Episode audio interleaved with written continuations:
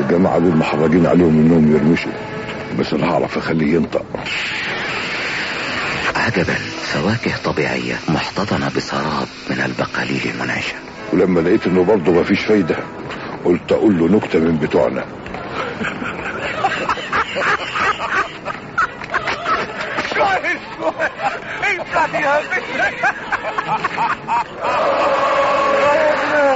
تمتع بسر شوبس